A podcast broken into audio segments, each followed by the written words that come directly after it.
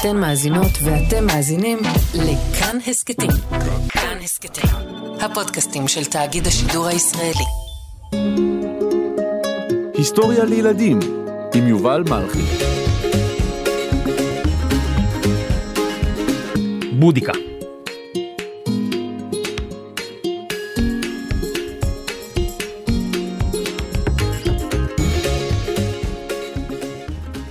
שלום ילדות וילדים. אתם יודעים, לפעמים אין לנו שליטה על הדברים שקורים לנו, אבל יש לנו שליטה על איך אנחנו מגיבים אליהם. למשל, לפני כמה שנים פרצה מגפת הקורונה, ואנשים נאלצו להסתגר בבתים. אף אחד לא רצה להיסגר בבית, אבל חלקנו ניצלו את ההזדמנות להיות יותר עם המשפחה, לטייל עם הכלב, להמציא משחקים, לבנות בלגו ולעשות כל מיני דברים חדשים. כמו שאומרים, אם נותנים לך לימונים, תעשה לימונדה. צריך גם סוכר, אז לימונים וסוכר ו- וכלי, צריך גם כלי, ו- ומשהו לערבב. אז אם נותנים לך לימונים, סוכר, כלי, משהו לערבב, לימונדה. את, אתם מבינים, ברור. לאורך ההיסטוריה חיו כל מיני אנשים שנתקלו במצבים לא פשוטים, והיו צריכים להחליט איך הם יגיבו אליהם. אחת מהן הייתה המלכה האמיצה בודיקה. אז בואו ניכנס למכונת הזמן המצ'וקמקת שלי, ונכוון את השעון, רגע צפוף פה, אלפיים שנים לאחור. מכונת זמן, קחי אותי לשנת 60 לספירה. אוי, זה לא נשמע כל כך טוב. מה קורה? קדימה מכונת זמן, ו... הנה, הגענו, רגע, נסתכל החוצה, או-אה, המון דינוזאור... דינ... דינוזאורים? לא, זה... מה פתאום? לא 60 מיליון שנה אחורה, 60 לספירה, אוי, המכונה המצ'וקמקת הזאת. הנה, נשים עוד פעם, נלחץ, נקווה, נקווה, תחזיקו את פוד, והגענו. או, 60 לספירה, איזה יופי. מה זה? הכל פה קפוא מסביב. וקרח. אנחנו בקוטב. הדרומי? הצפוני? אה, מכונת זמן, 60 לספירה ולאי הבריטי, שכחתי להגיד, לאי הבריטי, קדימה! אך, אגב, אוי, אוי, מקווה שהמציאו את היוגה. אוי, אוקיי. פעם, עוד לפני שהארי פוטר נולד, לפני שהמציאו את הכדורגל, ולפני שהבריטים שתו תה עם חלב, חיו באנגליה שבטים שונים. קראו להם שבטים בריטונים. אנגליה היא מדינה באי הבריטי, במערב יבשת אירופה, הכולל את המדינות אירלנד, סקוטלנד, ויילסלנד, אה, סליחה, ויילס בלי לנד. השבטים, שנקראו גם ממלכות, דיברו בשפות שונות, וחיו את חייהם בשלווה יחסית. עד שבשנת 43 לספירה הגיעו לאי הבריטי חיילי האימפריה הרומית. רומא הייתה אז האימפריה הגדולה והחזקה בעולם. האימפריה הרומית, כפי שאפשר לנחש משמה, צמחה ברומא, עיר הבירה של איטליה בימינו. הרומים הגיעו גם לארץ ישראל ולעוד מקומות רבים במזרח התיכון ובאירופה, וגם באסיה.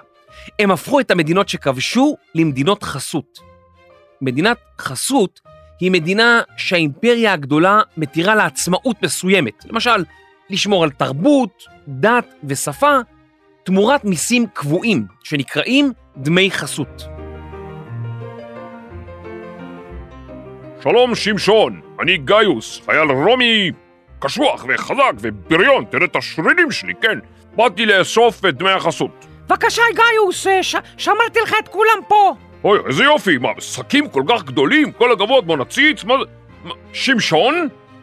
מה זה כל החסות האלה? מה אני אעשה עם כל החסות האלה? מה זאת אומרת? אמרת שאתה רוצה דמי חסות, אז שילמתי לך בחסות. תגיד תודה, אתה יודע איזה חסות משובחות אלה? זה, זה חסות עסיסיות כאלה. אם אתה אוכל אותם, אתה ממש מרגיש, כל הפה שלך מתמלא בירוק כזה. זה, זה, אתה יכול להכין מהם אפילו סלט חסה. זה דמי חסות הכי טובים שיש ב- ב- בכל האזור. לא, לא, אני, אני התכוונתי לדמי חסות, ב- במטבעות זהב וכסף. איפה הזהב והכסף שלי?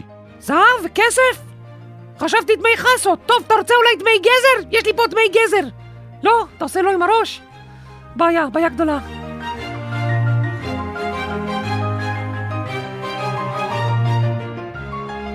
בחזרה לאן. למרות שאנגליה היא חלק מיבשת אירופה, היא נמצאת באי שמוקף בים, ולכן קשה יותר לפלוש אליה. התוקפים לא יכולים להתחבא מאחורי הרים, בוודיות, על גדות נהר, או כל מחבוא שהטבע מספק. וגם קצב ההתקדמות בים איטי, וסערות עלולות להטביע את הצי עוד לפני שהגיע ליעדו. כדי לצאת למסע כיבוש של איש שכזה, צריך ספינות רבות, חזקות ומהירות, מלאכים מיומנים, חיילים רבים, ציוד והמון אוכל. ועדיין, לאנשים שגרים על האי, קל לזהות את הספינות המתקרבות, לצאת לקראתן ולתקוף אותן עוד בים. לכן, לאורך ההיסטוריה, מדינות או אימפריות חשבו פעמיים לפני שהן יצאו לתקוף אי מוקף בים, בגלים סוערים ובסלעים. המון סלעים. אבל את הרומים כל זה לא הפחיד. היה להם צי מיומן ובעל ניסיון, לוחמים רבים, ואנגליה הייתה מדינה עשירה במחצבים טבעיים, למשל זהב.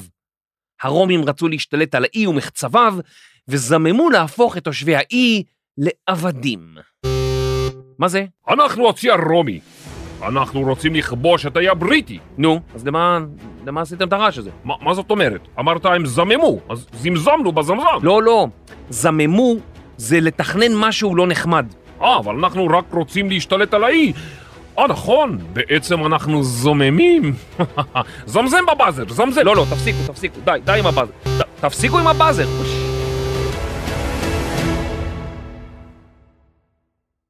הרומים ניסו לכבוש את האי הבריטי כבר בשנת 55 לפני הספירה, אך ניסיון הכיבוש נכשל. הם תכננו לכבוש את האי פעמים נוספות, אך ביטלו את הניסיונות בזה אחר זה, מחשש שייכשלו, וכל הצי שלהם יטבע ויאבד בים, וזה לא נעים. הם המשיכו לקיים קשרי מסחר עם השבטים באנגליה, אך בסתר ליבם חלמו על היום שבו יכבשו את האי הבריטי של היום. הרומים ידעו שכדי לכבוש את האי, הם חייבים מישהו שיעזור להם מהאי עצמו. הם יצרו קשרים עם שבטים מקומיים שהיו מסוכסכים עם שבטים אחרים, וחשבו שהאימפריה הרומית תעזור להם כנגדם. ועל זה אומרים, האויבים של האויבים שלי הם חברים שלי. ואכן, בשנת 43 לספירה, הרומים הצליחו לעגון ולעלות על האי. הרומים ניצלו את הסכסוך הפנימי באי והתמקמו בו. הם שלחו עוד כוחות שהגיעו לאנגליה, ואף העלו לאי פילי מלחמה עצומים. הרומים התקדמו עד לנהר התמזה, נהר באורך של יותר מ-300 קילומטר, הזורם כיום דרך העיר לונדון. נהרות, בעבר, שימשו בתור כבישים. ספינות השיטו סחורות דרכם, אנשים שטו ממקום למקום דרכם, והם היו חשובים מאוד. נהר התמזה שימש גם כציר תחבורה מרכזי לשבטים השונים באי. עד להגעת הרומים לאי הבריטי, תושבי האי מעולם לא ראו חיה מוזרה כמו פיל. מספרים שכשהפילים ירדו מהספינות וחצו את נהר התמזה, תושבי האי והסוסים שלהם נבהלו כל כך למראה החיה המשונה והענקית הזאת, והם פשוט ברחו מהאזור. מה זה חיה זה? סוס ענק עם חדק? זה, גדול יותר מסוס, זה, זה חיה מה, מהאגדות אולי. בחיי גריניץ' וקווידיץ', כזה חיה לא ראיתי. יש לי רעיון, יש לי רעיון. נו, מה הרעיון שלך? תראה, יש לי רעיון נפלא, מעולה. נו, מה הרעיון? מה, מה עושים נגד חיה כזה? אה, פשוט מאוד. נו, נו, מה, מה? בורחים, הכי מהר שאפשר לברוח. כולם, לברוח מהר.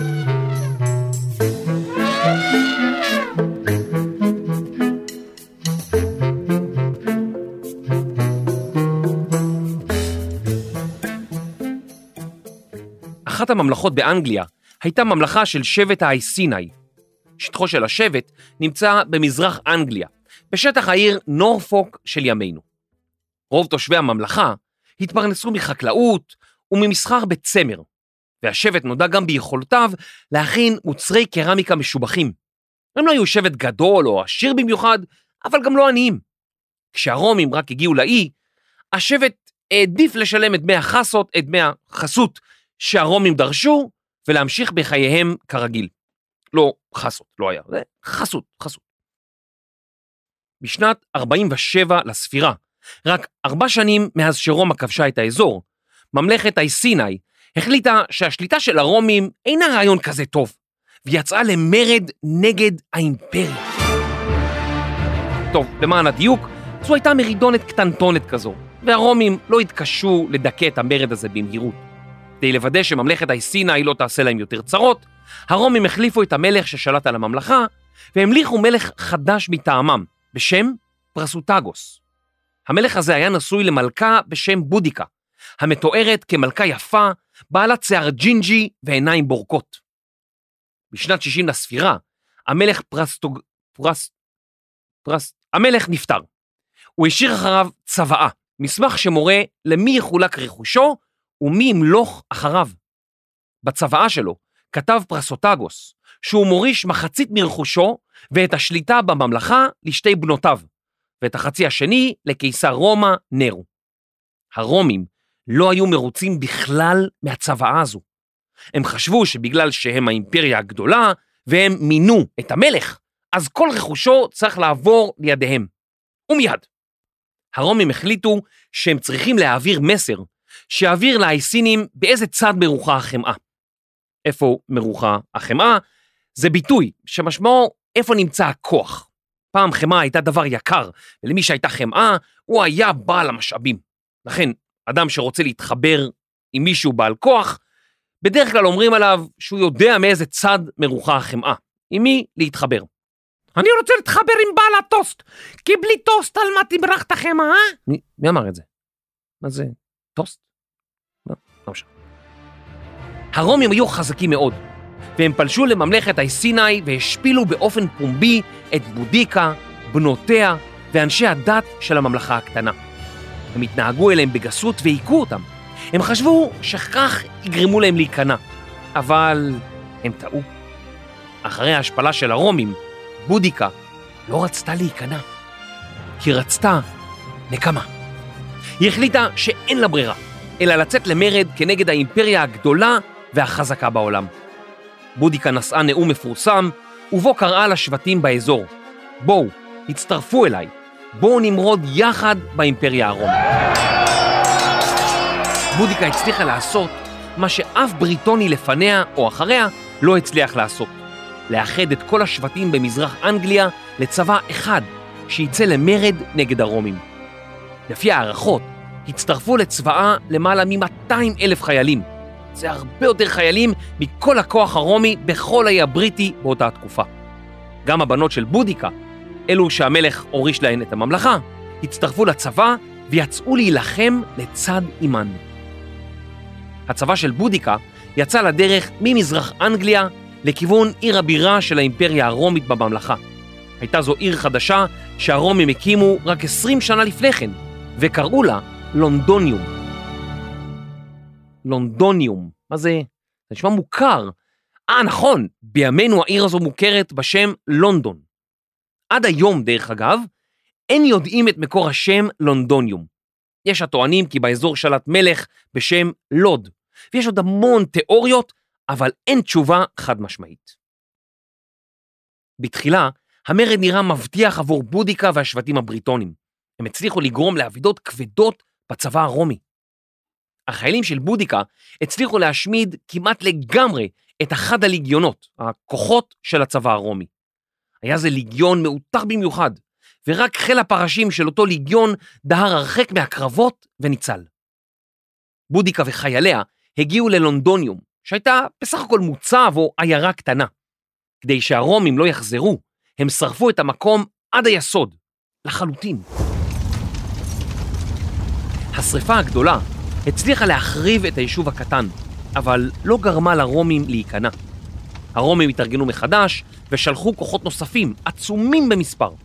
הפעם הרומים היו חזקים בצורה יוצאת דופן, והם הצליחו להכניע את הצבא של בודיקה ולהחזיר לידיהם את השליטה במזרח אנגליה. הרומים הענישו ביד קשה את כל המורדים. בודיקה עצמה נהרגה במהלך הקרבות, ובני שבטה ערכו לה הלוויה מפוארת, כיאה לגיבורת צבא.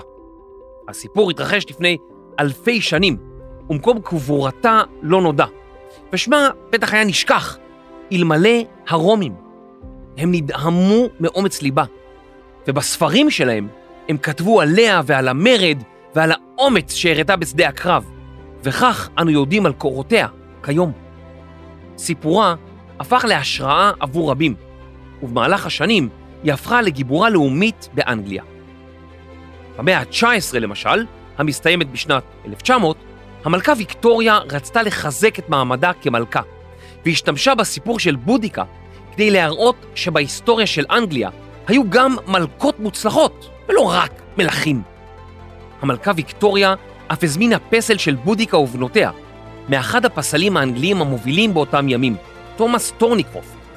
בעלה של המלכה, הנסיך אלברט, נתן לפסל להשתמש בסוסים האישיים שלו כדוגמנים לפסל. נו, ג'ורג', תהיה סוס טוב ותעמוד בשקט. אתה לא רואה שהפסל פה מנסה לפסל אותך? נו, אלברט, אי אפשר לפסל ככה, זה, זה לא הגיוני, הסוס הזה כל הזמן זז, והוא לא יושב בשקט. אי אפשר לעבוד ככה, מה זה זה? טוב, ג'ורג'י, אני אביא לך גזר, אבל תשב בשקט ותיתן לפסל לעבוד. הנה, תאכל. או, איזה יופי, איזה תאכל, מצוין. לא, לא, הנסיך אלברט, מה אתה עושה? זה לא גזר, זה המכחול שלי. אוף, איך אני אצייר עכשיו? מה נתת לו את המכחול שלי, מה?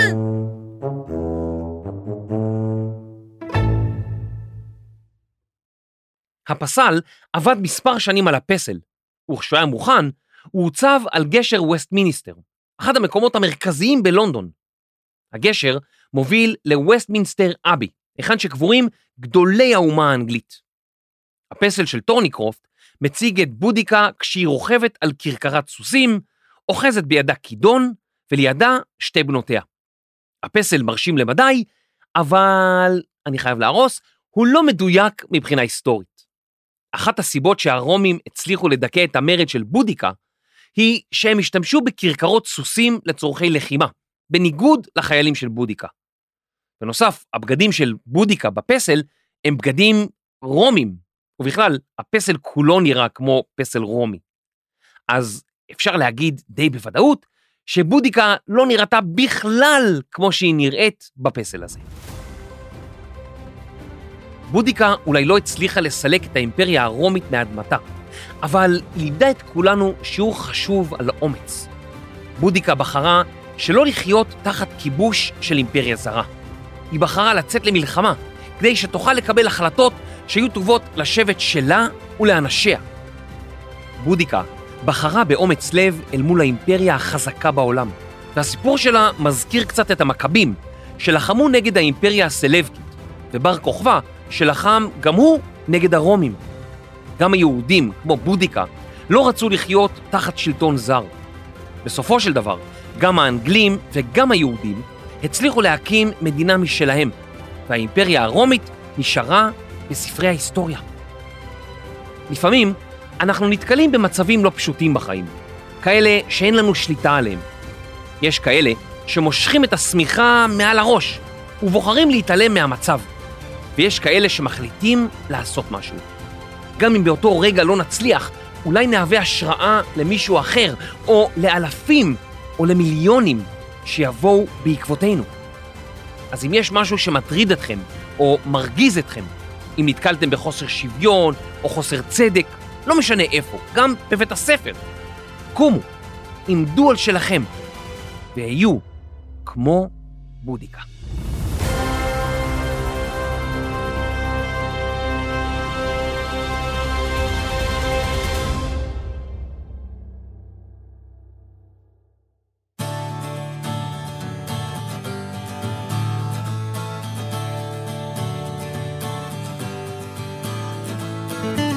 מחקר, כתיבה ודהירה על סוסים בריטים, גיא פולט. עריכה, קריינות ודמי חסות, יובל מלכי. עריכת לשון והשלכת כידון למרחקים. וואו! דינה בר מנחם.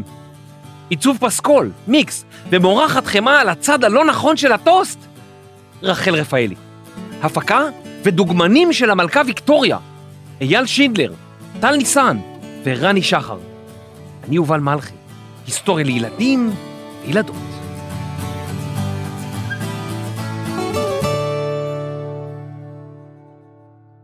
רגע לפני שאתם הולכים, אני מקווה שנהניתם מהפרק. וואו, כבר עונה עשירית.